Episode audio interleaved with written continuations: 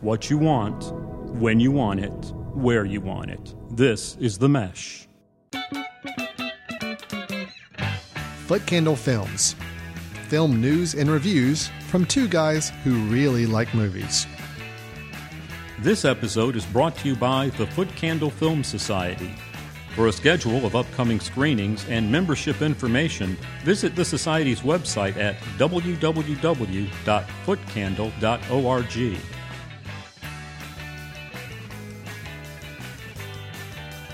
Hello and welcome to Footcandle Films here on the themesh.tv. This is Alan. I'm Chris. Chris, how are you doing? Doing good. Doing good. Looking Good. forward to talking about some. Well, I was going to say movies that don't have any references to the Oscars, but not. Eh, there's a little bit, but it's it's getting further away. We kind of tried to put we put 2016 supposedly to bed last episode. We do have one more film that was in that 2016 award discussion to review, but after that, I really do think we're done. I think we finally. I think we can finally kind of move on to the year that we're already three months into. this is Footcandle Films. This is our film show where we talk about movies. We uh, discuss movie news. We always try to review at least one, two, maybe even three films, which will be the case in this episode. Right. And then after the news are done, we will also try to hit some uh, recommendations for you. A couple of films, each of us choose one that we can recommend. You might want to go back and look in the online video vault, see if you can find to rent or stream that we think is worth checking out. Maybe one that flew under the radar or just something you've forgotten about over time. But first, what we do is we always hit our reviews, and we actually have three reviews to discuss in today's show. First off, we'll be discussing uh, the film Toni Erdmann, which is uh, German Germany's entry into the foreign uh, Best Picture nomination category last year, and it was a nomination uh, submitted by Germany, and it was selected as one of the five nominees for Best Foreign Picture. Spoiler: it did not win, but uh, it was a nominee. And we're going to talk about uh, Toni Erdmann. We'll follow that with the uh, horror, and I'm going to use the word quote horror around it because I don't know. Chris is going to tell me all about the film Get Out, which I'm understanding is a horror film, but maybe there's something else to it. I don't know. I'm going to wait and see what Chris has to say. Then we'll finish out our reviews on my side uh, with my review of the film Logan. That is the Wolverine film, just in case you're concerned, not a movie documentary about the chain of steakhouses. So just want to make sure or the airport. Want to make sure it's very clear. We are talking the superhero guy here. So that's our three reviews. Then we'll do our news, then our recommendations. Chris, you ready to go? Let's get started. All right, let's get into our first uh, review. Chris, we need to talk about Toni. Toni Erdmann. I'm Toni. T- Toni Erdmann. Nice to meet you. I'm consultant and coach. Also das wird jetzt bestimmt die Feministin in dir ärgern, aber Ich bin keine Feministin. Dann würde ich den Typen mit dir gar nicht aushalten, Gerald. To arrest you. Sorry, Bogdan, my father made a stupid joke. Willst du mich fertig machen oder was? Wenn es um Ihren Vater geht, da bin ich nicht der Richtige.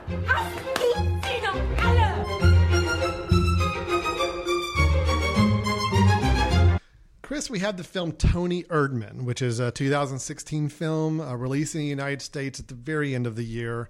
Uh, made it just in time to make sure it's considered for Best Foreign Picture, which some people had it as the favorite to win Best Foreign Picture. It did not win. Uh, this, the Salesman was the film that won that category. But we have Toni Erdmann, which I'll go ahead and kind of throw a couple interesting caveats about the film out there first.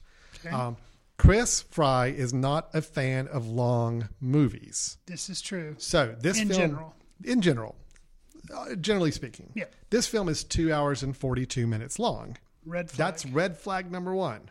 Okay, Mm-hmm. you read the description of the film, and it sounds kind of hokey in the Mm. description. A practical, joking father tries to connect with his hardworking daughter that he's worried about by creating this outrageous alter ego and posing as her life coach or as her CEO's life coach. All right, wait, that just sounds like a comedy with some elements of drama, a little family comedy, light film, you know, hardworking daughter, and the father's wanting her to relax a little bit, so he's going to put on this outrageous persona. bonding. and They're Yeah, bonding. right. Again, on the surface, this the, the plot sounds pretty simple. Then you got the fact that it's two hours and forty two minutes, Hmm. and you take into the fact that there are some very interesting scenes. I'm sure we'll kind of dance around a little bit. That really very unique for a film like this. So, Chris, it's a unique experience. I guess is what I'm trying to describe here in going in to see Toni Erdmann. Um, let's just kind of get right to the chase with it. I always just like to ask you the simple questions because I don't know where you want to go with your end of the review here, but did it earn the two hours and 42 minutes of your life you gave to it? Because that is, in generally, longer than we would typically give a traditional film, especially one coming out of the Hollywood market. This one being coming from Germany. Did it earn its almost three hour running time? Did it keep you engaged? Did it have anything more to say than that simple plot line I described? Yeah, I, I feel like it was going for a lot more than what that plot synopsis suggests. Okay. Um, this movie, I imagine, would be a tough sell for American markets in general. You throw out the running time, then it's a foreign language film, and you, there are not a lot of you know obviously foreign actors in it, so it doesn't it doesn't have a lot going for it. Mm-hmm. Um, and you watch, you know, this is one of the rare things that you watch a trailer, and it doesn't spoil anything about the movie because there's not. It doesn't really give you a sense of what's going to be happening. The film is very slow paced and very deliberately paced. There's things that happen and hints that happen that kind of pay off later in the film. Um, so I, to me, who does get very antsy with that long of a running time, was it worth it? Do I want my two hours and forty two minutes back? No, I, I enjoyed the film. Could it have been shorter? Sure, but I think my hesitation in saying that, especially with this film, is to get the kind of impact that I think it's going for and the realism aspect mm-hmm. that it's going for. It needs the pace to kind of be what it was. Mm-hmm. And we've talked as a news item on this show that they're making an American remake of this. Yes. And that Jack Nicholson's going to play the father role and that Kristen Wiig's going to play the daughter role. And I can already envision there's no way in heck that they'll let it go to two hour and 42 no. minutes. Um, and what they'll lose in that, will it probably be very, it- it'll likely be commercially successful in the U.S., which is not be. that there's anything wrong with that. But some of the nuance of and the patience that the filmmakers took, I, I I imagine will be lost. Um, That would be my guess. There are three. Let's see. Let me. I'm trying to. There are three key scenes Okay. in the film that really kind of sold it for me. All right. There is a scene. The daughter, you know, as you mentioned, she she's hardworking. You know, she's in this business type atmosphere where she's a consultant. Right.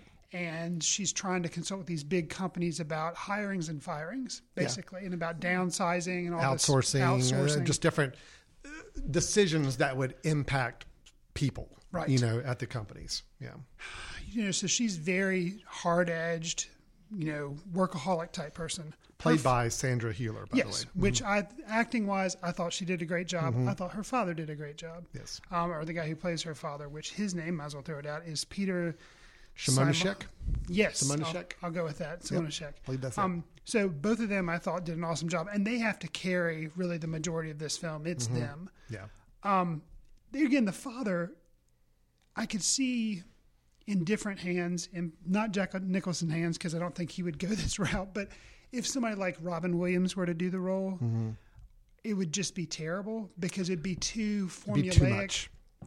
Over too the top. over the top. Or even I love Will Ferrell and I love Robin Williams, but like Will Ferrell trying to play this father role of you know the kind of the goofy trying to bond with his father, like it would just be too much. Yeah. And that's the thing about this guy is, in general, he's kind of a dork, yeah.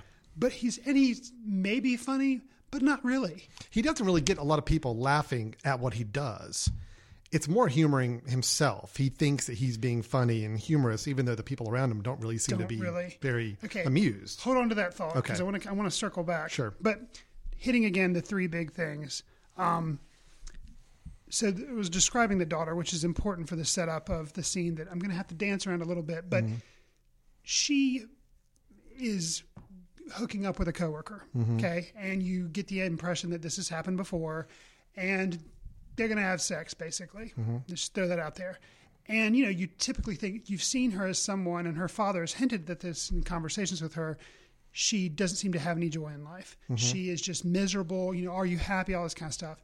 So you think, okay, she's taking a break from work. Hey, she's gonna, you know, have a fling with one of Mm-hmm. her coworkers, and you think, okay, we're gonna see her kind of let loose. We're gonna Right. see her, you know, enjoy something. And you think at the beginning maybe that's the way this is going, and then no, it turns into a very awkward, prolonged scene between the two of them and I have never seen. There again, dancing around specifics. Um, definitely not a movie for the children, though. Throw that out there. um, I've never seen anything quite like this in cinema, and I doubt, doubt I'll ever see anything quite like it again. But what it establishes is how miserable she is. She is so miserable with herself, with the world, with the people around her. She's just miserable. And you know, you've seen sex scenes used as like, you know, escapism or used as mm-hmm. like revenge tools or what, you know, in like thriller type movies. And this isn't that obviously, but I've never seen a sex scene used like this. Mm-hmm. And it just was, I don't know, it was very interesting, very uncomfortable to watch because it just, you know, but still, that was just very interesting. A very, that kind of made the movie, it kind of woke me up because it's very also shocking. And that mm. kind of woke me up like, whoa, that's kind of a direction I didn't expect this to go. Well, and I know you're you're getting into other scenes as well, but Sure. on this one real quick.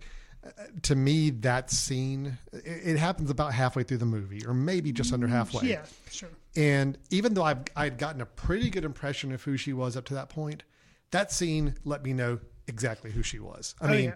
It was it leaves no doubt in your no mind. No doubt, and it's just okay. I've got this personality. I know who she is now, and and what I loved about her performance, just to key off of that, is it was never a performance where she had to come out and say to anybody, "I'm miserable. Mm-hmm. I'm I work too hard. I need to learn to relax." Nothing.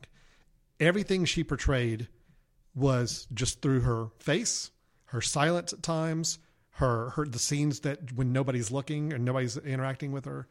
That's where you find out who she is, and she does a great job of portraying that. It was very authentic in that she said the kind of things that you would say to people to make other people think that she's got everything under control and she's good and she's happy and confident and all that. Right. But then everything else betrays her uh, from her appearance and the way she talks and walks and acts. It's just, uh, it was a, I thought it was a really impressive acting performance. Well, touching on that too, before I move on to the other two moments, Mm-hmm. um, is with any movie, I think you can say that with runtime specifically, like why is it long? Are they just going down too many plot threads or whatever? But we often, movie critics will sometimes say, you know, show me, don't tell me. And this movie, sometimes maybe to its detriment, because it was two hours and 42 minutes, that's what it did. It showed you things mm-hmm. and let you interpret them however you might interpret them. Sure. It told you very little. Yeah. You have to, you pick up along the way how unhappy she is. How many, yeah, she never comes out and says, like, oh, I hate my There's no big speech at some No, point or this no, big no. emotional breakdown for her where she's just pouring her soul out. No, it's you just you fought. It was very authentic from that. and the relationship and this leads into my second second big scene the relationship between her and her father is just you know hinted at and you know you kind of get a growing sense of where it's going but they don't just come out and tell you that either. He never has this big long dialogue about his daughter. She never has a big long dialogue about her father. You just mm-hmm. know that there there are gaps there. Yeah. the second scene that I'll touch on is there's a moment of karaoke in the movie to mm-hmm. Whitney Houston. Mm-hmm. And that scene in itself could have been like a, a short film to me. There was so much emotion. It kind of goes, even though all it is is somebody singing a song, it communicates a lot. And there are two major characters that kind of exchange glances or one character keeps looking at the other kind of wondering what's going on and seems a little nervous and you can interpret that many different ways mm-hmm. but without spoiling anything i'm just going to leave it at that but i really liked that scene like i just keep coming back to how much i like that scene I think that scene actually, yeah, I, I agree with you. After seeing it the second time, like I did last night, uh, seeing the movie twice in a row, that scene uh, I appreciated even more the second time because I was watching their faces, especially the father's face, okay. And it, it, it starts to make you wonder about her childhood, Oh, yeah. about their their relationship years ago, and how it's maybe is there changed something over time. behind this song? The Yeah. words in that song. Yeah, granted I'm not the biggest fan of Whitney Houston. Sorry, podcast podcast listeners, if you are. I've never really paid attention to her music at all. But that song, it, it makes me want to listen to that song again because of the words, and the words discuss things that are going like love and all this kind of stuff, and loving yourself, and like all this stuff. I mean, it is so good. And at first, you're like, "Why are they playing a Whitney Houston song?" like, Yeah. but it, man, it is, it is like It's one of really my favorite. song. Even though it was from 2016, but it's it's one of my favorite scenes because I didn't see it until 2017. It's so far, it's like one of my favorite scenes It of the year so You're far. right. Mm-hmm. Even though we're three months in. Okay, last but not least, um, there's a party scene at the end of this movie that uh, uses nudity to great effect. Yes. Shocking full frontal nudity of both Mm-hmm. male and female. Um, but it's and it also leads to a significant character Mm-hmm. Development. And it's not just like, oh, let's just throw this in there because we think it's going to be funny and new people running around is funny. Nope. Nope, there's, there's a lot more to it. More to that. And actually, the father's appearance in that scene and is is just amazing. Mm. Yeah, the the less said about the specifics of that scene, the better for your enjoyment. You're right, though. All three of the scenes you mentioned, Chris, are, are the three highlight scenes of the film for me. Okay. Um, it's not to say that I didn't appreciate the rest of the film. I did, but really those three scenes, and there's maybe one more that kind of stood out to me that I thought were really, really well done scenes. okay. My, I liked the movie as well. Um, I probably had a little bit more uh, disconnect with it. I'm still Sure. wrestling with a few things in the film, but there are, to me, the some of those three to four scenes were great, wonderful moments of cinema. I'm still wrestling with whether or not the whole film as a whole works, meaning start to finish. You know, that's my issue with it. I, I will say I think the lead characters are both fascinating, Yeah. well acted, interesting characters. Both of them playing very realistic. I mean, even the father, again, it would have been so easy to play it as over the top, corny, and all that. Right. But it was played so subtly where it's like you know a family member kind of like this. He's who's trying to be funny all the time. Trying to be the life of the party. trying to be the life of the party, but it's not quite there. I mean, it's like maybe maybe he was in a certain time period, but he's not now, and it's a little embarrassing now, and it's more irritating than it is funny. And uh, but it was played just right, and then the daughter I've already mentioned, that was great. Um, So let me let me Yeah. Mm-hmm. throw out a theory, um, because you've talked about how the description of this movie said the father was going to be a the CEO's life coach, kind of insinuates himself yeah, into the life of that. it's a little confusing a plot line because it didn't Well, really match up. if you watch the preview, they do show him kind of putting on a wig that is a horrible wig yes, and putting on a ridiculous set of false teeth. yeah, So you're like, oh, so he's going to actually make people believe that he is somebody, or people are going to think he's a real person, Yeah. that he could be this. But actually, after thinking about it and letting it soak in, to me, my kind of alternate take on the movie is at no point in this movie does anybody think he is anybody but someone related to this girl. They, I think somehow they sense that all he is is a buffoon, but he's harmless and he's actually bringing some amount of life or levity to their otherwise pretty miserable lives. And mm. business is just business. It's grading. It's always about trying to make deals and hang out with people and take people to take take business CEOs' wives to a mall instead of getting to talk at the table. You're belittled mm. because you're a woman and you just say, "Oh, take her shopping." All this stuff, and they see him as nothing but a buffoon. But they humor him because they see the effect that it seems to have on her. Maybe it's softening her a little bit or something. know. And I think like even some of her friends, they humor him at first, but I think they they're kind of onto it from the very beginning. No one is ever fooled that he is actually some type of life coach. I, but I, I, I don't know. I, think there's I- there's something to the fact that it's like the whole film. He just kind of plays it as just kind of a goof. He's just Yeah. having a joke, and people don't really know maybe the whole story, but they humor him because it's something different. It's somebody actually being real, and somebody yeah. has no ulterior motive other than to possibly make someone I, uh, smile. I don't and know. I- People even call him out on it at one yeah. point. There, but there's there's only two scenes that even address the whole person personality he's trying to be and posing as this life coach. I mean, really, it's a little misleading, both the title of the film, the plot line of the film, and all that. This whole posing as a life coach really only is discussed in two or three scenes. It's really not a major part of the film at all. And it's a little confusing of exactly what people do think or know or believe about him. I do think there's a moment where he, when I'm thinking on the terrace of the the the top of this uh, office building where um, the girl, the daughter, and her boss have a conversation, and Toni Erdmann is off to the side having lunch and makes some comment. That's the first time he says, "Oh, I'm so and so, the CEO of the organization's life coach," and they both walk away, and I don't get any sense of whether they believe it or not believe it, or just think he's kind of a weird guy. Uh, they make some throwaway comment. The one guy does about huh, it seems a little odd that the CEO would have that guy as a life coach or something like that. It makes just this Right, throwaway comment. reference. So again, that's really other than that and one other scene, it really doesn't play into the plot much at all. I mean, it's really just the whole plot is he's getting close to his daughter or trying to be close to his daughter. That, that's right. it.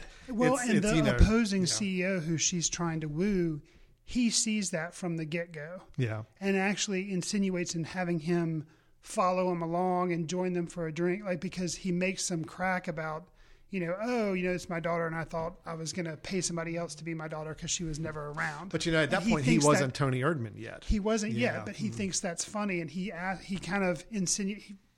I don't Yeah. know. I think he sees something there. well, So- you kind of brought up something that I do think is a concern of mine with the film. okay? and I don't know if it's because I mean I hate I hate blaming it on uh, different cultures and different storytelling techniques in a film, but there were moments of the film that just didn't make sense. I, I hmm. had a hard time understanding how people were perceiving Toni Erdmann. I mean, we're I I had a hard time following who was the CEO of what company and who are they referring to with different people's names. And then there's a whole excursion that the daughter and father take that I ultimately understand the reason for the scene being in the film, and it did have a very profound impact on the story of the film. But the rationale for even going on this trip in the first place, and the reason why she took her father on this trip with her and allowed him to be part of these discussions with this company she's trying to strike a deal with, it was.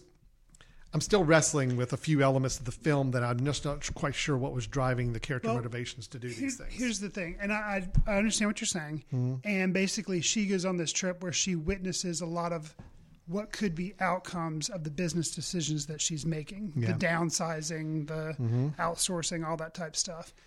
The father, of course, tags along and is a little bit of a buffoon. The thing was, it was so subtly done, and you know, kind of a American cinema, independent cinema, shaggily done. It Mm-hmm. wasn't very tight. yeah. But that to me, even though probably adds to the running time, um, better than what I could imagine a slick production would be, where it's, it would end up being very heavy handed. Oh, sure. Yeah. And so the looser kind of shagginess to it, that you're not really clear on where they're going with it, and kind of an extended payoff for it. I guess I give it a pass because, like you're saying, it's a foreign film, and maybe some of the references I'm Yeah. not getting. But um, yeah, I can I can see that. That was just, you know, I, I will say my likes. I thought the two lead characters were fascinating. I think really, really interesting to watch. And so much is communicated in glances, silence, moments of pauses. It's just, it was real. I mean, I felt like these were two characters I totally could buy being real and having this kind of interesting relationship with one another. Um, I think the film did a good job of mixing in some really great moments of humor. Again, the- one of the scenes in particular you mentioned. Well, two actually. I thought the karaoke was both funny and really touching and telling at the same Well, time. It starts off being funny because, yeah, it's just the Well, it's like- funny because of the outrageousness of it uh, a- after a while. But then when you're starting to realize that this is talking a lot more about their relationship and maybe The words of the song. and relating some things in the past, it becomes a lot, lot more tender moment or a lot more interesting moment. But I do think the film, you know, the film had some nice moments of tenderness and real emotion. I mean, I do think at the the the end of the party scene, you know, there is a moment where there is some connection and it, and it just really felt earned. I mean, at that oh, point, yeah. and it was kind of an emotional moment. I mean, it was really good, well done. So it was a good blend. You know, I know a lot of movies, especially American films, try to blend comedy and then they'll throw in those little heart tugging moments to try to balance it out. This film earned both the humor and the moments of, of true emotion really well. And like you said too, some of like letting some of the scenes play out and let some you know, something I talked about with the audiences the last two nights is I would always admire a film that is not afraid to keep the camera rolling. Oh, yeah. You know, where like just some scenes you just wonder why is this scene going on for so long? And the way I keep saying it, I mean, it's it's it's real life. Real life doesn't have editing every five seconds to cut to another scene. We're watching people pause and think and contemplate, and that really worked in the film. So I think those this, those things this film has several funny moments moments in it, and if all it was after was being a comedy, then yeah, trim it down to ninety minutes. Don't do the extended Mm-hmm. takes, but they the drama elements and letting the camera roll and making it feel more real life. I, that was very intentional. I think they wanted they wanted to try to do both, both be a drama, a family drama, and, and have there's a lot more going into stuff. the film. There's a lot more discussion in this film than you would typically have in a in a, a more Hollywood version. You know, you're dealing with uh, the economy, economic issues. You're dealing with you know, people related uh, with their jobs, with poverty. There's a lot of commentary about status and poverty between different uh, types of people in the community. Um, you've obviously got the uh, the father daughter dynamics, but then it goes into a broader spectrum of all family relationships and just it had a lot more going on for it, a lot more to say than I think a typical film would. Um, that being said, uh, you know, even though I love the long scenes and the moments of silence and the, uh, letting it breathe a lot, eh, it might have been just a little too long, just a little. You know, there were there were a few scenes I felt like were starting to get maybe a little repetitive or kind of spin us in a circle a little bit, not really propelling the, the the story as much as I would have liked. Okay. And it makes me wonder if there couldn't have been 10, 15 minutes cut from this film and still be extremely effective. And then, like I said, I just I'm still trying to wrestle with some of the storyline points that I felt like were a little disjointed and maybe I just didn't quite follow the motivations behind in trying to understand how that was affecting the story. Hmm. But I will say, I love the first part of the film, the setup. Again, give us all the lay of the land. I mean, we we know. I figured out a lot about the main character, the, the daughter, within the first thirty seconds she's on screen Sure. because we see her, you know, it just she's pretending to be on the cell phone just to kind of get away and kind of have a moment alone. You know, she's putting on a good front for people, but you can tell that there is some real sorrow and sadness in there and loneliness. It's just all very evident. It just it was really well done. Um, so I like the opening. I like those three scenes that you mentioned quite a bit. There was one more dialogue at a, I guess, a health spa where um, Oh. she was going to get a massage and the massage was not to her liking and her father was there with her. And it was just such a natural, good father daughter conversation. But again, it tells you a lot. Communicated a lot. Oh, yeah. It's like she got so kind of frustrated that the masseuse wasn't very good. And she just got up and walked out. And she kind of snapped at one of the guys who came to apologize and offered her a free drink. And she kind of took advantage of it.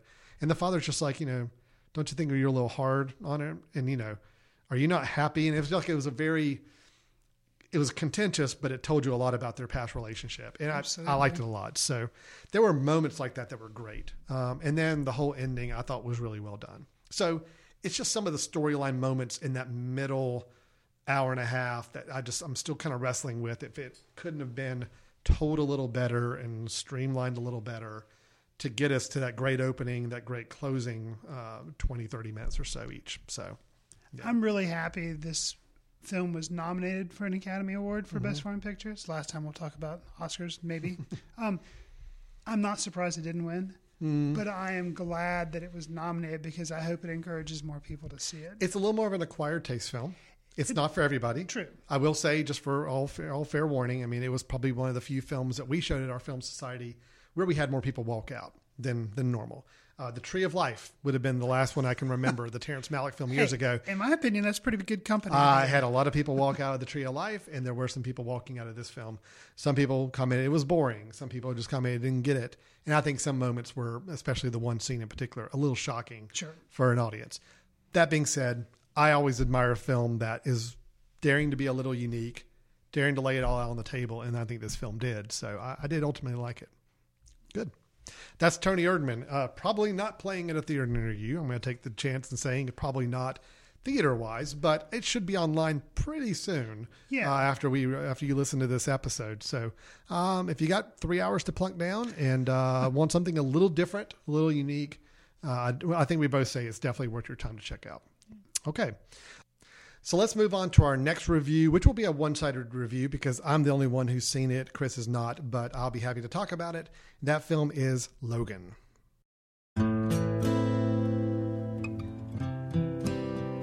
Logan, what did you do? Charles, the world is not the same as it was. Mutants. They're gone now.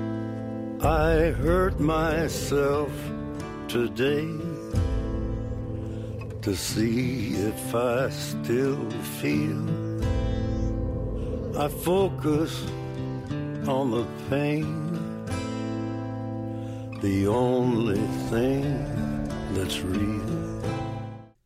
Logan is the latest of the Marvel Universe movies that feature Hugh Jackman and maybe, maybe will be his last role as Wolverine. You know, he keeps saying that. Eh, I'm not saying. So, uh, but Alan, I'm just curious. I have you re- referenced. I haven't seen this film. I am going on record as being kind of burned out on hero movies, whether they be DC or Marvel. Sure. Just kind of, you know, X Men Apocalypse just totally drove it into the Kind of, kind of was the nail in the coffin for Yeah. you. Yeah. I'm curious though. I remember when Deadpool came out, people were, you know, jumping for joy because they said, "Oh, here's a different type of superhero movie." And what Deadpool had going for it was that it was the humor and that the breaking the fourth wall and referencing to, directly to the camera and all that kind of hamminess going on mm-hmm. that people felt it was kind of a breath of fresh air to the Yeah. whole cartoon movie, you know, franchise idea. So with Logan, we have I've heard rumblings again where this movie is different mm-hmm. from the other X Men movies, from the other Wolverine movie that he made with the same director prior to this, James mm-hmm. Mangold. But that this one just is kind of as if it's a very grounded, if you can make a superhero movie that's grounded, but it's a grounded superhero movie that also kind of is like Wolverine is in a Western mm-hmm. and kind of references that whole framework, which could be an interesting take to do mm-hmm. and l- a less of a bloated type movie than Yeah. the prior X Men film was. So, do you, having seen the movie, how do, do you feel like this is kind of a breath of fresh air and that it's different, or what's your take on All right. Well, let me let me let me make a make a statement here that may be a little controversial to some. Uh oh. So Deadpool got all these rave reviews. Yes. Even nominated for I think a Golden Globe, and, and there was like all this petitions online that maybe it should be nominated for Oscar, which is ridiculous. Come on, really. but Well, it did make a lot of money, but the thing is, okay, Deadpool was funny. It had some funny moments. Uh, it, it had some very irre- irreverent humor, but I, I did not feel like it was a great movie. I think it got all of its acclaim and accolades for being different. different. Okay. I'm going to go ahead and on record and say I think Logan's kind of got the same thing going for it. Okay. Where I think that's why everybody is fawning all over this movie is because the perception that it's different. Okay. Not necessarily whether it's a great movie or not. It's just I think people are happy to see something different in this genre. Deadpool gave us something different on one Well, spectrum, it was Logan ra- on the other. Rated R humor, and Yeah. this is also setting Rated R this for movie violence. because it's the Violence first rated R yes. movie. Okay, with violence. Okay. It's a it's a fine movie. Uh oh, you're giving it the fine tag. Watch but out. The more I've thought about it, I do have some some issues with it. I will just say I think I think that people's love for it right now is because it's different. Okay. Um, I I'm happy it's different. I admire it because it's different. But that's to me that's the reason why everybody's saying, "Oh yeah, this is great. This is such a good movie."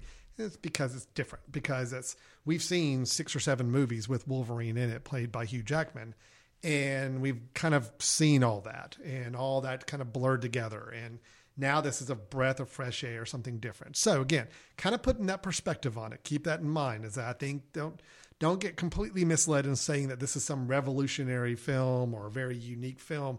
It's unique for this genre of superhero movies. Okay. Yes. It is a very, very good story.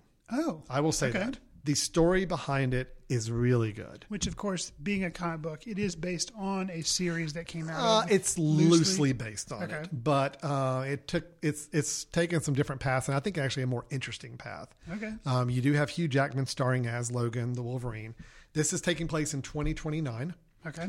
Um, you learn fairly soon on that Logan is he's a limo driver, which sounds a little odd, but you know, uh, society is a little more downtrodden than it is now. Not quite apocalyptic, but just not the- doing as well. On the borders of the. Eh, not doing as well. Just and this is down in the Mexico, Texas area where Okay. he is he is he's set up. And you start to understand, and again, I'm telling you things that are in the first 15 minutes of the movie, so this is not spoiler stuff. Um, basically, uh, there are no more mutants. There have been no mutants born since 2005, I believe. So, like almost 20 some years, no mutants born. So, basically, that whole breed is dying out. We don't know what's happened to all the rest of the X Men and all that, but it, you get the impression something bad happened to them. Okay. Um, and you find out that Logan is basically a caregiver for Charles Xavier, Professor X, Okay. who is dealing with dementia and uh, just old age. So that's all I'm going to kind of tell you about that element of the story. It does kind of take a, a road trip element along the way. Um, there's a reason why Charles Xavier kind of has to be kept in ex- uh, ex- exclusion, kind of away from people. Logan is trying to help support him. Logan himself is kind of losing his ability to heal and all this. So you get a very, it's a very human story of a man who used to be a certain character, trying not to be that character anymore, supposedly, caring for someone he sees as almost a father figure, but in a very challenging, unique environment. And, um, yeah, coming to kind of grips with, with who they are now. Well, it's interesting because I had high expectations of this film because unfortunately I'd seen the trailer with the Johnny Cash music. And then you're tempering my expectations by saying, you know, Mm-hmm. careful, don't get the, you know, Deadpool delusion. But then hearing you talk about it just then, it's doing nothing but building my expectations back well, up. So I- what so what all What- that what being said, temper? that sounds like an amazing Well- movie. Like all that stuff you just said, I'm like, yeah, I'm sold. I, I, I- hey, so I am telling what you, didn't work. What didn't work without, I guess, spoiler territory. Um, but I, what I just described to you with the setup of the film is what I said. I think it's a great story. Okay. A great premise. And the first You half of the, the film, acting is good? First half of the film, I'm loving this film. okay, The uh, we meet a young girl named Laura, who we come to find out has a lot of similarities and abilities and other things to Mr. Logan, and she, through some situations, becomes part of this traveling road trip that the three of them have to make for certain reasons. Um, at I'm still at this point. This film is really good. okay. Where it starts to go off the rails a little bit. Ah, here we go. So it is a film of I do think two halves. The second half of the film I don't think is is strong, unfortunately, and it's is a letdown for me. Um, it they introduce an element in the second half of the film, a character that is very comic bookish, and it just doesn't fit the rest of the film. And it's it was disappointing for me. They introduce a character that um, I really can't say anything about it. It's just Okay. it's a character that pretty much you know when it happens. I had no idea Roger Rabbit was in this movie. Yes, but- Roger Rabbit's in the film comes out and murders everybody. It's really crazy. No, they they introduce a character as an antagonist to Logan. Okay. That you know, as soon as they, I I realize what's going on, it's like oh, it's just they were taking a, such a great story that had so little to do with comic books, superhero type of stuff, and then they introduced this character that Hmm. just lowers it for me, and just I was disappointed with that element to it. And unfortunately, that kind of lasted the whole second half. The whole second half is pretty brutal, just from violence, fighting, constant barrage of violence. okay. And it got to be a little much by the end. I mean, that whole second half, by the end of the last fight scene, it's just, okay, this is just, I appreciate the realism. I appreciate that they're not making it big CGI spectacles. I love that. This is all very grounded action, very grounded Oh. action scenes. Okay. But it is just, so uh, to a point, it's just overbearing and brutal and over the top after a while. Well, let me let me ask you Mm-hmm. about that because that was another key question I wanted to ask. Um, you know, Deadpool R for language Yeah. and adult stuff. This movie R because of violence. oh, yeah. So, do you think there was a reason? I mean, obviously, I know why it was made R because the violence.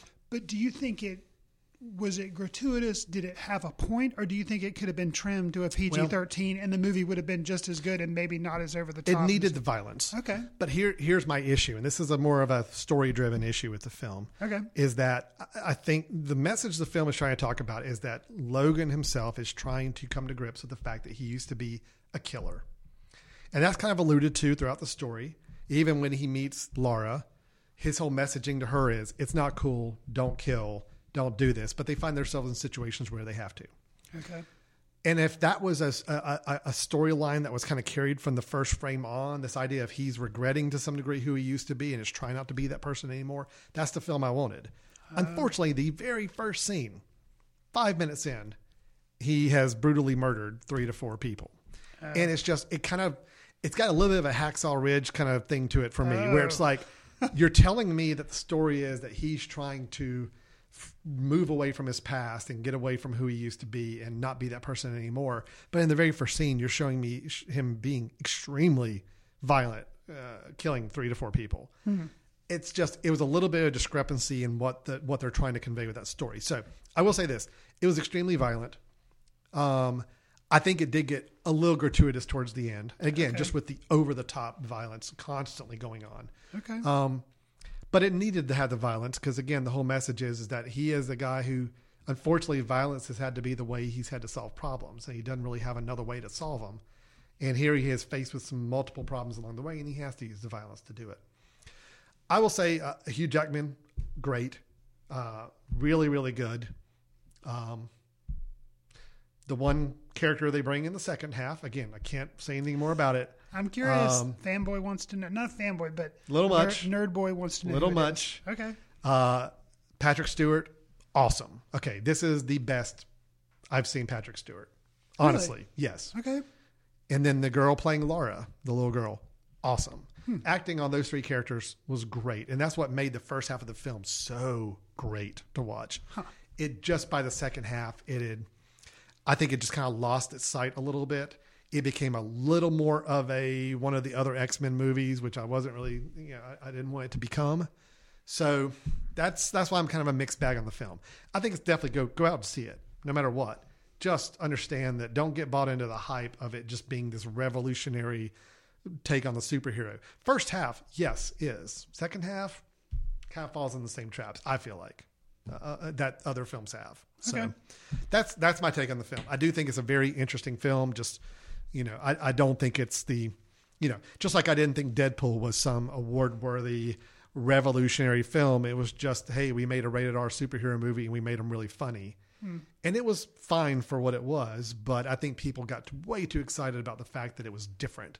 And that just goes to show we've been given a lot of the same in the superhero field for many, many years. So, Well, sadly enough, on a closing note, you know, Deadpool made a ton of money. Uh, this movie, Logan, has already made Mm-hmm. Oh, yeah. a ton of money. Yep. And not to jump ahead to the news items, but on a closing note for this, DC has already been like making comments about how they're looking into making an R-rated movie. So they're following the footstep, trying to see what. stupid. I mean, don't for them. don't don't just say, well, obviously, if we let our superheroes curse and kill people violently, that people will come see it. It still has to be a good story, Right. You know, it, it can't just be the rating. Um, I will say this: I think it is the best Wolverine movie, which there's been three. So that's not saying a whole lot because the other two weren't great. The I first never one was saw the first one. First one was really bad. Second one was okay. Um, this is definitely the best, and it may be one of the best X Men movies that they've Oh. done, even from back in the Bryan Singer days. I mean, Okay. those were pretty good films back when they first started. This one's kind of up in that same area of good films. So, Hmm.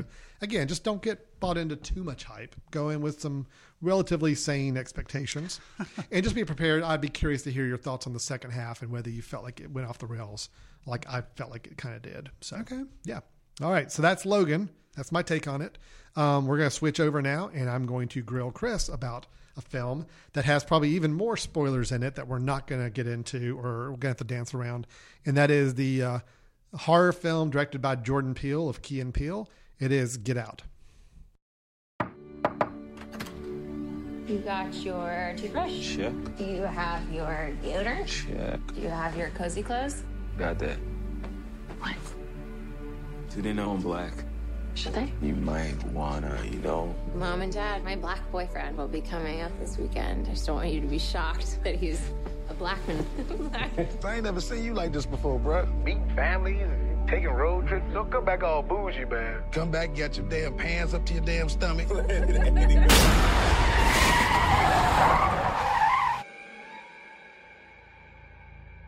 So you guys coming up from the city? Yeah, we're just heading up for the weekend. Can I see your license, please? He wasn't driving. I didn't ask who was driving. I asked to see his ID.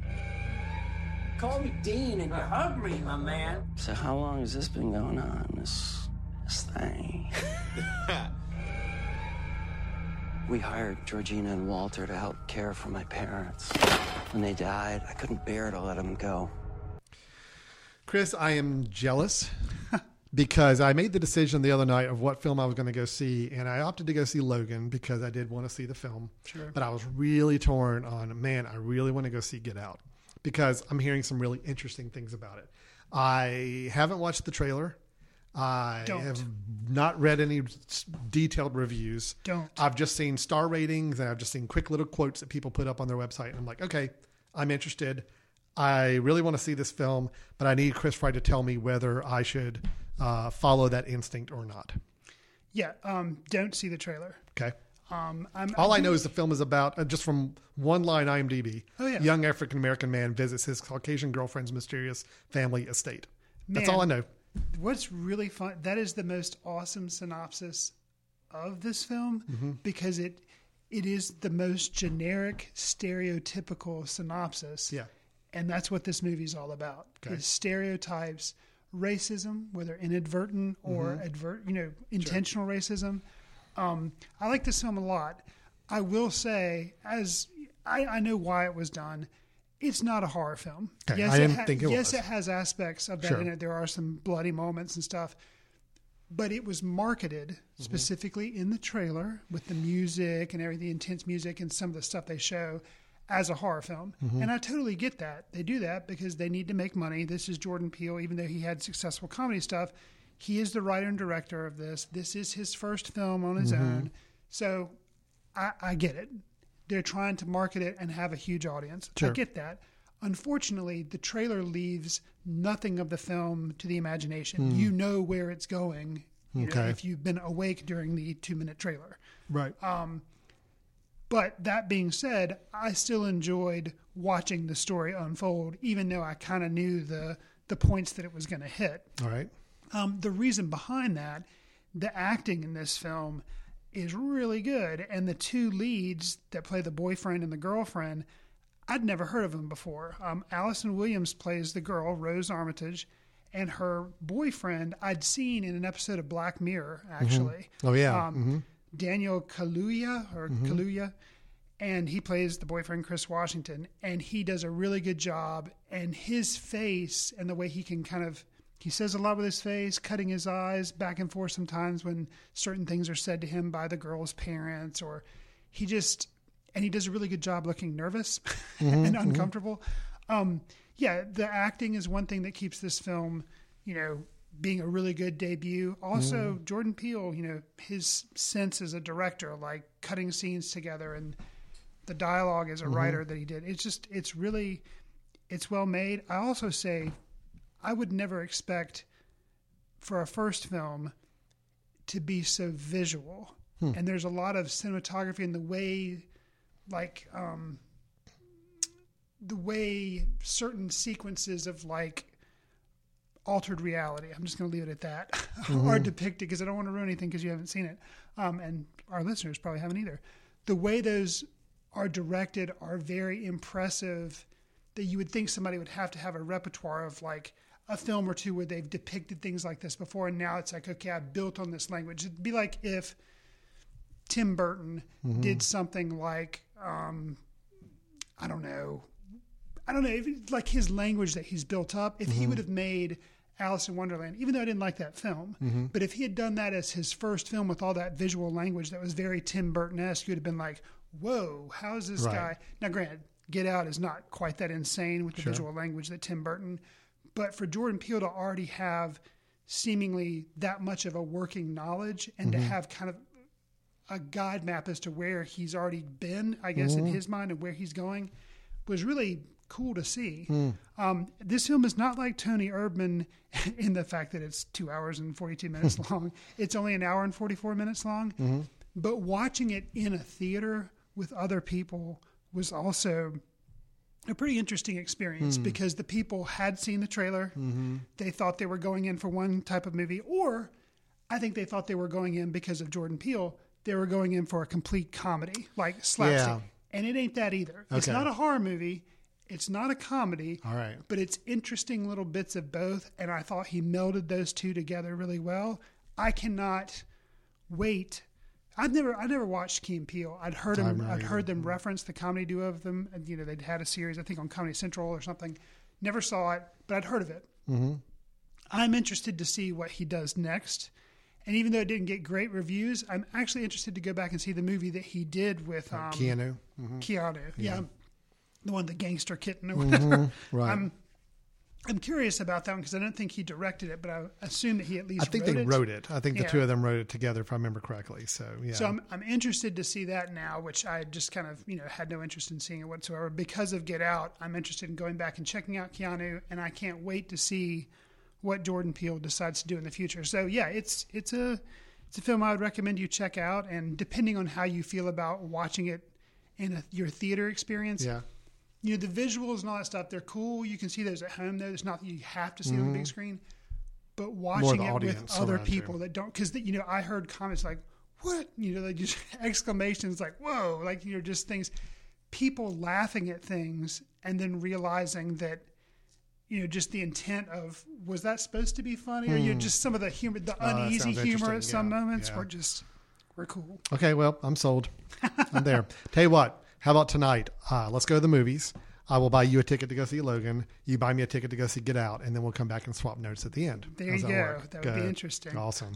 So that's Get Out. Okay, yeah, I'm definitely sold. I'm ready to go see it now. And uh, Logan, don't don't let me dissuade you. You should go see it. Just go in with some tempered expectations because I do feel like I don't feel like it's a complete success movie wise. I think it does fall apart in the last half. That's Okay. that's that's my take on it. So that's our two, or actually our three reviews. We already finished up Toni Erdmann, Logan, and Get Out. Let's take a quick break, and when we come back, we'll hit a couple of items of movie news and finish up with our recommendations for the episode. Stay tuned. We'll be right back. We'll get back to your show in a moment. Just a reminder you're listening to The Mesh, an online media network of shows and programs ranging from business to arts, sports to entertainment, music to community. All programs are available on the website as well as through iTunes and YouTube. Find out more at themesh.tv and give us feedback on what you like. And now, as promised, back to your show. Welcome back to Footcandle Films here on the mesh.tv. Before we get back into our show, just a quick reminder you are listening to this show on themesh.tv. That is the name of a network. Think about Comedy Central. Think about AMC. Think about, uh, you know, uh, what's the radio network, the big radio network that owns all the radio stations? I don't even remember now. iHeartRadio. Some you of these things, you know, it's a network. The difference is you can go on our website, see all the shows we have, and decide which ones you want to listen to. You can even download them to your iPad, your iPhone, your Android phone, your computer, whatever it may be. Listen to them as you go out for a jog, walk the dogs, exercising, whatever it may be, driving to work. That's the whole beauty of podcasts is you download these shows, you listen to them at your leisure, but even more importantly, you can subscribe to them. Meaning if you find a show you like, tell it that you want to subscribe to it. You can use iTunes. I know there's some other podcast applications that will do this. You want to subscribe to the show. The idea of subscription means you get a new episode downloaded to your device whenever it's available without you having to go hunt and find it and see if there's a new episode available. So, for Candle Films, you're enjoying what we're talking about, go hit the subscribe button. We'd love to have you as a subscriber. But even if you don't want to subscribe, maybe you're scared of a commitment, maybe you don't want to click that button, you don't know what's going to happen. That's fine. Just keep coming back to the mesh.tv website and you can listen to new episodes on our website at your leisure whenever you feel like it. Chris, this is the part of the show where we talk about some movie news. I am kind of a movie news junkie. I think I've actually brought you along over the last few years to actually start reading more movie news, which You've is kind of fun. well. I've taught you. So we actually kind of both bring a couple of news items to the table and go ping pong back and forth between us and just get each other's reactions on some of these news items we want to share. So with that being said, Chris, how about I let you go first? Because I think you've got two to share and I only have one. All so what do you have first for us? So Damien Chazelle, he Yes, I've heard of him. and La La Land. youngest man to ever win, or youngest individual to ever win an Oscar for Best Director. and almost 32 for best picture. Almost, have almost for away. best picture. For like two minutes, he had it for best picture. so yeah, So his, I think what is going to be his next film Mhm. is going to be called First Man. Okay. It is going to be a biopic about Neil Armstrong. Oh wow, It is has a release date of October 2018. that is not the next film I would have expected him to do. Ryan Gosling is going to star as Neil Armstrong. Alan, thoughts? I, you know, I'm intrigued just because I think I think uh, I think he's a good director. I've liked both of his films. Well, I haven't seen the. Uh, I've only seen two. I have not seen uh, Guy and Madeline. Guy and Madeline on a park bench. Um, but I really like Whiplash. I really like La La Land. I'm interested to see it, but it's not the film I would have expected. All three of his other films are very musically inclined, centered around music. I can't imagine the Neil Armstrong film would have a whole lot to do with music. I wouldn't think so. So to do a biopic, um, I'm curious. I, you know, I am too, and that's that's the reason that I found it so surprising is that not that he was reteaming with Gosling, why wouldn't he? You know, it seemed to work well for La La Land, but that he was doing a thing that had nothing to do with music. But I admire that. I mean, Oh, I I, mean, too. for me, I I, would, too. I would actually start to get worried if his next film was all about some other music scene or, figure- musical style or whatever. Right. You would figure it would be like about um the Great Balls of Fire guy, whatever his Jerry name. Lee Lewis. Jerry Lee Lewis. Like Mhm. you would figure it'd be like a biopic on Jerry Lee Lewis, which has already been done, but like it would be something like that, a biopic of a musician. Yeah. Um, not of a guy walking on the moon. Like it's just, So I'm totally cool with that. Yeah, I mean, I'm, me I'm curious to see if he can jump outside the music genre and do something interesting. Um, that that'd be great if What it I'm- pulls it off. What I'm kind of excited, but hopefully not. I won't get my hopes up. But he has a very interesting visual language with the camera. Mhm. Definitely used it in La La Land. It was in Mhm. the the guise of being a musical, but the visual language he used. Mhm. Me being a big fan of science fiction, and okay, I won't burden him with saying I'm going to hold him up to the expectation of the spacewalk scenes in 2001, Sure. or like you know that kind of stuff Yeah. but kind of the lyrical ballet quality of stuff, I could see him maybe lending that to a Neil Armstrong Well, biopic. space in general can be you can make space very lyrical. Right. Uh, we've seen directors do that before, so maybe there's something to that. But you know, I'm fine if there's nothing in the film that has to do with music whatsoever. Sure. If he is showing us that, hey, look, I can do a biopic. I can take a lead actor, you know, and really give him a great performance, and I can uh, tell a historical document in an interesting way. More power to him. I'm always skittish of biopics. Uh, I, I'm I get very nervous about biopics because I feel like it's very easy to make a bad biopic. You well, know? and I'm interested to see too. Um, I like Ryan Gosling. Um, I really liked him in The Nice Guys, that film we reviewed Yeah. from early in 2016. But I've heard a criticism that a lot of people think he's just kind of a, a hollow actor. Yeah, he's fine, but he doesn't really give a lot to a performance, or he's just Mhm. kind of gets by on his looks or his charm. Um, with Neil Armstrong, not that I know a lot of what Neil Armstrong was like, but because he's such a figure, he's going to have to exude some type of, you know, he's going to have to to embody Neil Armstrong because this is about a real person. He can't just be cool Right. on screen. There's going to be more to it. And It's a, it's a good. So I'm interested to see Ryan Gosling take on something like a Sure. biopic. no, I'm curious. I'm completely on board. I think that'd be really interesting. Um, I'm, I'm I had not heard that, so I'm actually kind of glad you told me that. Actually, I think that's the right next step, and we'll see if it pays off or not. So we'll know pretty quickly whether this guy is uh, meant for greater things in film, the film world, or if he needs to kind of resign to be a a, a guy who makes films about music. You know, Sure. that's that's kind of what he's battling against right now. Sure. you make three films in a row of a certain type, you kind of you kind of pigeonhole yourself unless you start to break out of it. So I think this was the right move um, to do. Absolutely. Well, I guess a little bit about space, science fiction. Maybe I'm trying to draw a, a strange parallel to it, but really that's that's it. There's not much else to it. Chris, this is something we haven't talked about in a really long time. The film Avatar. Ah, 2009, I believe. Yeah, the original film. That was like uh, what, eight years ago, seven seven and a half years ago. It came out. Um, I will go on record. I thought Amazon. I thought Avalon was a pretty good movie. Or app, what did I say? Amazon Avid, Avatar. You don't remember the name of the movie because it was so long ago. um, I thought it was a good visual movie. I thought story wise it was pretty dumb, but I thought visually it was really well done. I enjoy. I took my son. This is, of course, he's 15 now, so he would have been seven, I guess, or so, maybe around there.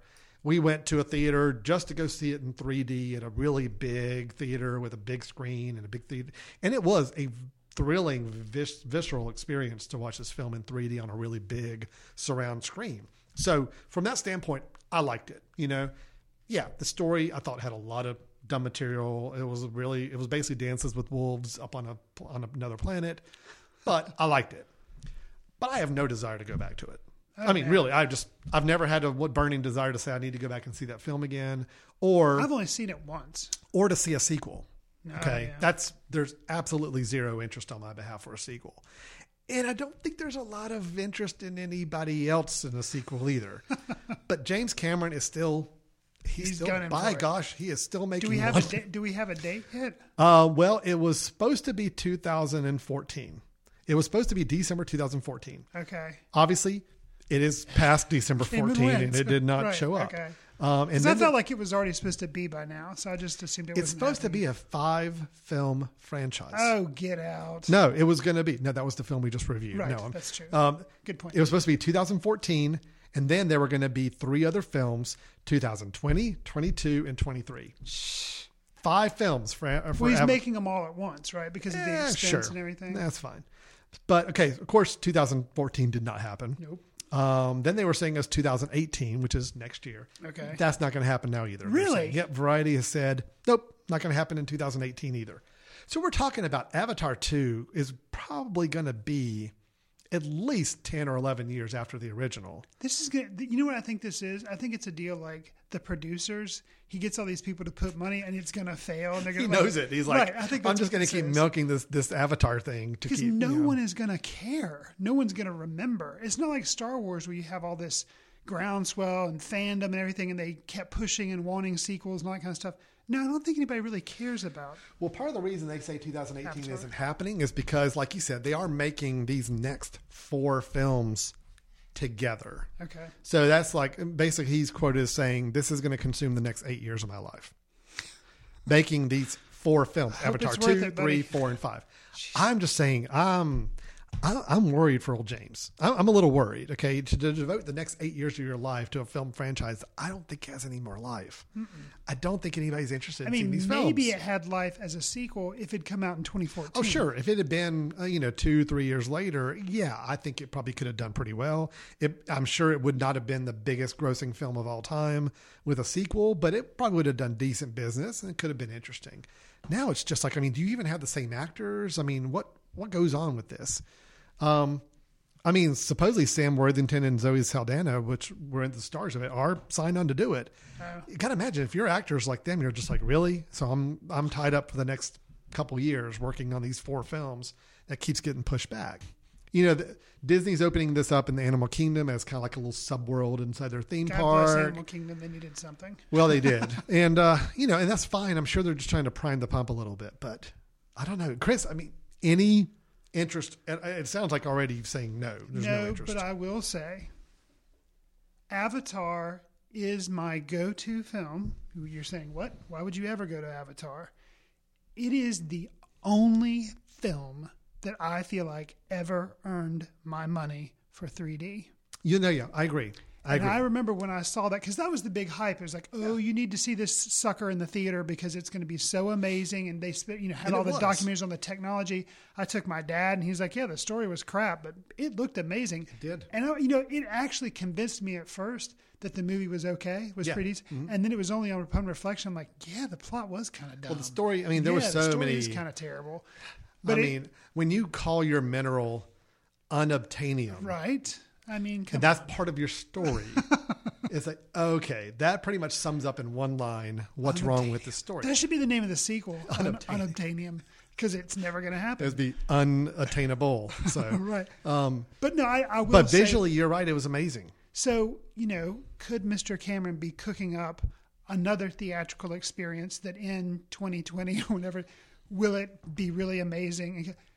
By Maybe- 2020, what it has to be is everybody in the theater has to wear like the Oculus Rift kind of Right. goggles, where you basically can look all around and see And everything. see in the 360. entire Now, theater granted, experience. if that's what's available in five or six years, Avatar would actually be pretty Yeah, cool to you go actually see. feel like you are in Pandora Yeah. because of the setup. or Pangea, either one. right, either one. Um, so I will say, you know, he did achieve something with Avatar. Not a good film, but an interesting visual all film right, and yeah. technology. So, I mean, my interest is very low because who knows if it'll ever happen. But you know, maybe he'll maybe he'll surprise. You got to us. wonder at some point though if the studios aren't saying, okay, so we're supposed to be bankrolling four of these films, Right. and we're still not even like two or three years away from showing the first one, and you know it's been eight years since the first movie. I mean, if you're a studio exec funding this, you got to be worried. I would mean, so. I, I could honestly see this whole project imploding. Like I could see in the next year we hear that it's all scrapped, like Sure. done, Done. We're Like studios say, you know, not going to do it anymore. So Sure. anyway, all right. What's your second and final news item for Okay, us? Okay, so Steven Spielberg, I know that I know of him. you've heard of him. I have heard of him. Yes, You've probably also heard he makes of, movies, right? He does. Yes. Um, a lot of times they get Oscar, you know, They Oscar do. buzz. Mhm. You've probably heard of Meryl Streep and Tom Hanks as well. Both of them ringing a bell. Sound familiar? Well, his next movie is going to be called The Post. The Post. The Post. P O S T. Yes, and it's not just going to be like a wooden post out in the middle of a field and like going through different seasons. Although- and through thirty years. Although that movie would still get Meryl Streep an Oscar nomination, yeah, as well as Tom Hanks. So and probably the Post. probably the post. No, um, it this tells the story around how the Pentagon Papers and how the Washington Post is one of the papers that was trying to Uh-huh. break the news story Mhm. behind that, and you know had sensitive information in there about the Vietnam War back in that time frame, and so it's the whole like journalism's kind of another. I mean, except Spotlight was about the um, the abuse scandal Yeah, in the, the Catholic, Catholic Church. Church. So this is about the whole machinations behind the Pentagon Papers and putting that the truth out there. The you know the Post struggling to get that story out. So Spielberg's doing it. He's got Streep and Hanks. I'm thinking probably going to be you know Oscar worthy. I think they're already printing the Oscar envelopes now, Right. just to go ahead and have To them on sure. file. So let's go ahead and print up Best Actress, Best Actor, Best Director, Best Picture, Best Screenplay. We'll have them all on file, just ready to pull out whenever this film is actually released. And they know if nothing else, you're right. Meryl Streep will get nominated. Yeah. So I have to admit, uh, Spielberg's prior film that I I saw, um, Bridge of Spies. yeah, I thought it was okay. okay. but it something something was lacking. I'd have to go back Mm-hmm. and rewatch and figure it out. But I think. Um, not that that film wasn't timely because it was, but you know the whole media aspect and everything that's going behind this film. Oh, sure. No, it's a very I think it'll be yeah. I, I think it'll Bridge of. Spies was a good film. It was a slightly disappointing Spielberg film, Ah. but it was a fairly good Cold War uh, thriller drama film. You know, so um, and I liked actually learning about that period of history and some of the things going on. Um, well, it sounds interesting. Again, I. Uh, it's a very timely film, Sure. but there's also been some other films. I'm thinking about that Lions for Lambs or Lambs and Lambs. That was Tom Cruise, and I think Meryl Streep was in that one too. And uh, Robert Redford, I think, directed. Okay. So again, a big high-profile thing about a very current affairs type of event, and it just bombed flat. You know, so we don't know. There's no Sure. telling at this point. Spielberg's very hit or miss lately. You know, he's either on his, on fire or turns out something that just doesn't do anything for any audience. So. Right. Okay, well, that's our news items, and what we'll do now is we're at the approaching the uh, final final uh, uh, final runway of the of the episode here as we do our recommendations. So, just again, what we do with this is Chris and I both pour through our video library or our watch list history, or maybe just something we've come up with even just recently, and we want to recommend something that if you're looking for a film to to watch at home, and you've got some streaming services or iTunes rental or anything else you can do. Um, these are some films we think you ought to check out. And Chris, since you talked last, how about I go ahead and go first, and Okay. then I'll let you do yours. So my film is a film that I caught up with. Uh, I had not seen since I was in middle school. Wow. Caught up with it again just the other night. Uh, it was on uh, Turner Classic Movies. Hmm. So I don't know if you can really just search and find this on Netflix or Amazon or anything, but I know you can rent it somewhere online for sure. It's a 1982 film called Deathtrap. now, Okay. um, Sounds like a Parker Brothers board game. well, yeah. So Deathtrap is a it was by a director Sidney Lumet that you Okay. may I've Dog Day. Afternoon, Yep. uh, Twelve Angry Men. I mean, good director. Mhm. Stars Michael Caine and Christopher Reeve, also with Dyan Cannon. Hmm. pretty much just the three of them. I think there's maybe one or two other characters, but it's pretty much the three of them. Okay. A couple reasons I want to bring this up as a recommendation. Um, one, first off, it's it's based on a play. Okay. And it's about a play. So it's kind of like a very meta type of thing. It's like it's based on a play and it's about a playwright who's writing plays and he's trying to write a new play and the play he's trying to write is called Deathtrap and it's kind of it's got this interesting little meta thing going on. The main reason I want to bring it up is, you know, we talked about the film Fences Yes. um, a, a couple episodes ago. You reviewed it on a one-sided review because I had not seen it at that point. Right. Your big kind of concern with the film or issue with the film is that it was very much like just recording a play. People on stage talking in a back in the backyard of the house, you know, and you felt like it was just a little flat from that standpoint of it just being a play, but you ultimately like the film because of the performances. I saw the film recently too, and I did ultimately like it. Although I agree, the first half of the film, I'm just like, oh my gosh, I feel like I'm just watching a stage play, and there's just nothing else to this other than watching people talk. Sure. It got better with the second half, and I actually think it redeemed itself, and the performances were both really good. So I'm giving the film a, a overall a, a recommendation. But if you really want to see how to interestingly make a play into a film, even when you're confined most of the film to one house, one room, one stage, this is a good example of it. I think it does a really good job. Um, Michael Caine is Michael Caine. Okay, just go ahead. Even you know, I always just keep thinking about the uh, impersonations from the visit that movie or the, the, the, Trip, trip, yeah. of Michael Caine. Yeah, it's pretty much he is at his Michael Caine-ish here in this film as well. Awesome. Um, but Christopher Reeve. Let me talk about Christopher Reeve in this movie. So this happened. This movie took place was done after the Superman movie. I think it was right after Superman two. So in other words, he is at the peak of Superman. He's a superstar. Right. But you know, think about it. what other films do you know that Christopher Reeve was in outside of the Superman films?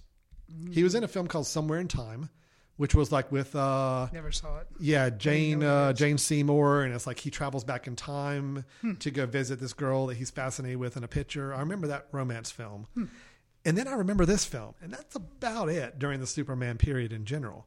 So of course, everybody America has a very distinct vision of Christopher Reeve. Absolutely. So this film takes some interesting turns with the Christopher Reeve character. I will say it's probably the best acting I've ever seen him do, and there are some moments where he is pretty. There are flashes of quick moments where he's actually kind of terrifying, and it's it's a really really I think good performance. Wow. Could it be a little over the top? Yeah. Is the movie a little corny and cheesy at times? Yes. Does it end satisfactorily? No. But But you're still recommending. I'm still recommending it because I think it's a fun. It was more of a blast for the past for me, but I do think it's a good movie. Okay. Um, so that's Deathtrap. I don't know if uh, where it's available online, but I know it was running on TCM for a while, and I'm sure you can find it on Amazon or iTunes to rent. I'm interested to see it because I'd like to see a non-Superman Christopher Reeve performance. Okay, well then this is the film to see. So I- I this feel is like- the film to see. Okay. He uh, it takes some interesting turns in the film, and uh, yeah, I I think you should check it out. Okay. Yep, and let you let me know what you think. Maybe we can do that as a follow up sometime when you get a chance to see it.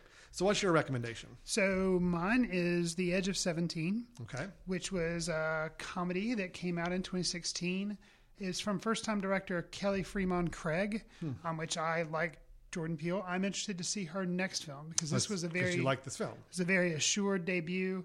Um, Hailee Steinfeld plays the girl. It's kind of a coming of age drama. She's you know in high school. She's has all these problems, and you know she thinks the world hates her, and you know, you know it's being 17. What can you say? Mhm. Um, but it's it's just a really accurate depiction of kind of that time of someone's life, kind of like you know Dazed and Confused did the 70s, and in high school, and you had um, Everybody Wants Some, which was another update. You know, so this is a very 16 Candles type thing, which is more straight Mhm. out kind of comedy. Um, but Edge of 17, it's it's good. She Hailee Steinfeld is really good in it, and somebody else which I've never really thought much about Woody Harrelson. Oh know, yeah. hmm you know he's he's okay, but I never think of him as like oh he was my favorite part of a film. He plays I think it's an English teacher in this, Mhm. and he is amazing. Really? do me a favor and like just like with Get Out, don't watch the trailer, just see the movie Mhm. if you're interested in it. If you're interested in this movie, don't see the trailer because there are they take excerpts of his like talks with her. Yeah. And those are some of my favorite parts of the film. Oh, wow. Okay. so the dialogue going back and forth between them and he kind of is like, man, I'd wish I'd had a teacher like that. And maybe you did, and if you did, I'm jealous. Um, but Wow. yeah, he's really, really good in this. Interesting. Um, so, Edge well, Hailee Steinfeld is an actress. I'm, I think is really good. I mean, Okay. I've, I've seen her. You know, she was in True Grit, Right. the Coen Brothers film a few years ago. Really good in that. Yeah. Uh, I liked her. I mean, she had a small part, but I liked her in that film, uh, Begin Again, the uh, Mark Ruffalo, Keira Knightley. Uh, it was the uh, Oh yeah, John Carney f- film that I we totally reviewed. remember the film. Don't remember her in it. She's the daughter. She's Mark Ruffalo's daughter, and small part, but Okay. she's good in it. And uh, I can't think of anything else offhand. I think she was in one of the uh, the the the singing group movies. Um, Hmm. What was the Pitch Perfect? Oh, okay. Which I haven't seen those films, but I think she was in one of those. Okay. But she's a she's an actress I definitely think has got some great talent and a good future ahead of her. So Okay. cool. So yeah, check it out. So is the moral of our episode today that we shouldn't watch trailers? Well, I think think about it. We've tried to hint upon that in the past, but yeah, Because you watching the Logan trailer, I think, has raised your expectations, and I'm trying to help temper them just in case you go see it. Um, you don't want me to see the trailer for Get Out, which I haven't seen Yeah, yet don't. anyway. Please don't. Um, Toni Erdmann, the trailer doesn't really tell you anything. So you could see that, but that one's okay. Yeah. Um, and then you're saying don't watch the trailer for Edge of Seventeen. Don't. Okay. Yeah, well, so don't. there you go. Don't watch trailers. That's our. You know, don't our watch rule. trailers. Just listen to our show, and we'll tell you what to go see. what we'll do, we should introduce a new segment where we kind of act out like a scene from a trailer. So we at least we give you a little taste of the film, but you are it's so heavily disguised by Right. our beautiful acting prowess that you know you don't really know what's going on and it doesn't spoil anything for you. I think that's what we ought to do. we ought to do our own little trailer trailer theater Trailer here theater, on the uh, on the show. trailers. Okay. Okay, well, that's our show for today. So we have reviewed uh, Toni Erdmann, we have reviewed Logan, and we have reviewed Get Out. We talked about some news. We talked about Avatar. We talked about, oh my gosh, what were the news items you brought up? Uh, Uh, First Man, Damien Chazelle's. oh yeah, movie, the uh, and the, Neil Armstrong film and The Post, starring uh, sounds like Tom Hanks, Meryl Streep, and Mr. Spielberg directing. Yep. And then our recommendations: The Edge of Seventeen, and I had Deathtrap from 1982. So that's our show for today. Chris, people have a burning desire to talk to us, to comment on us, to tell us how wrong we are with anything we said. How should they go about doing that? What would be the easiest routes for them to take other than trying to find where we live and hunting us down and knocking on our front door? other Probably- than that, probably not cool us? to do that. Yeah. But um, info at themesh.tv. Send us an email, put in the subject line the movie you want us to review, or just uh, let us know some thoughts and stuff on past episodes, what you think about our opinions, how we're wrong. um, otherwise, you can also check Alan and I out on Letterboxd. We both, from time to time, put movies in there that we've seen, maybe would write a small little review. But those are both ways that you can keep up with us, as well as our back episodes. A lot of them are on the uh, the Mesh.tv website. Also, you can go. We have a YouTube channel where we have a lot more, and actually, I think that's where the greater reservoir of all our episodes, dating back to goodness knows how long, how far back. But I think our very first episode where we reviewed Win Win is actually still on YouTube. Oh wow! Uh, Yes. Classic. Classic. classic, Kendall films. Yes. So, yes. you need to go go back in the Wayback Machine for that one. So, Chris and I, our voice had not broken yet. We were still really young, so it's a good time to go back and listen. All right, well, that's our show for today. Thanks again for listening, and again, reach out to us or uh, uh, find us online, find us on iTunes. We always appreciate the feedback.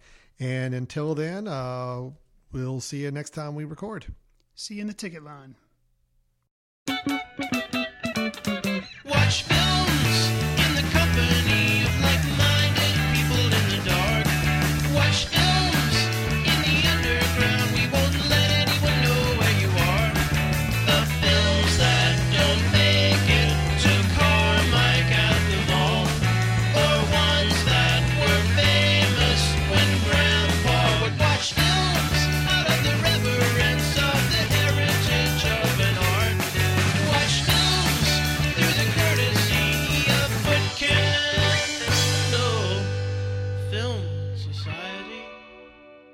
Special thanks to Carpal Tuller for the show theme music. For more about Carpal Tuller, visit www.carpaltuller.com. You've been listening to The Mesh, an online media network of shows and programs ranging from business to arts, sports to entertainment, music to community. All programs are available on the website as well as through iTunes and YouTube. Check us out online at themesh.tv. Discover other network shows and give us feedback on what you just heard.